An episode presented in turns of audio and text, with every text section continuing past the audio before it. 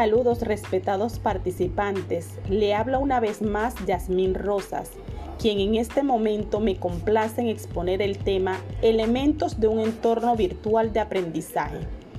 El desarrollo de este tema tiene como objetivo identificar los elementos que utilizaremos para los entornos virtuales de aprendizajes y las consideraciones para su elección. Un ambiente de aprendizaje es un escenario en el cual se desarrolla el proceso de enseñanza-aprendizaje. Para llevar a cabo un proceso tan complejo, se requiere de una serie de elementos que favorezcan un aprendizaje de, los alumnos. Un EVA es el escenario en el cual aprende un individuo a través de un proceso autodirigido, utilizando una serie de recursos que soportan el aprendizaje activo, cooperativo, progresivo e independiente, facilitando la construcción de conocimientos y la adquisición de competencias personales y profesionales. La organización de un proceso de enseñanza y aprendizaje con el empleo de entornos o espacios virtuales es un proceso pedagógico que tiene como objetivo el desarrollo de la capacidad de aprender a partir de la creación de las condiciones específicas que lo favorezcan apoyada en el empleo de la tecnología. Reina Hiraldo Trejo, en su documento Uso de los entornos virtuales de aprendizaje en la educación a distancia, cita a López, Rayón Parra y a otros.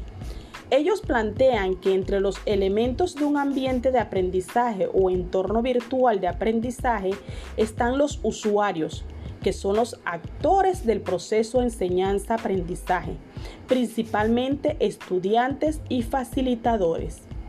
La currícula, que hace referencia a los contenidos que se van a aprender para el desarrollo de las competencias. Los especialistas, que son los encargados de diseñar y desarrollar y materializar todos los contenidos educativos que se utilizarán en el EVA, tales como docentes especialistas, pedagogos, diseñador gráfico, administrador, entre otros, así como también el sistema de administración de aprendizaje conocido como el Learning Manager System, por sus siglas en inglés LMS, que permiten llevar el seguimiento del aprendizaje de los alumnos, tendiendo la posibilidad de estar al tanto de los avances y necesidades de cada uno. En síntesis, se puede decir que el diseño de un entorno de aprendizaje implica una gran variedad de aspectos a considerar. No obstante, hay elementos que se consideran indispensables, tales como los recursos de aprendizaje, la comunicación y la planificación.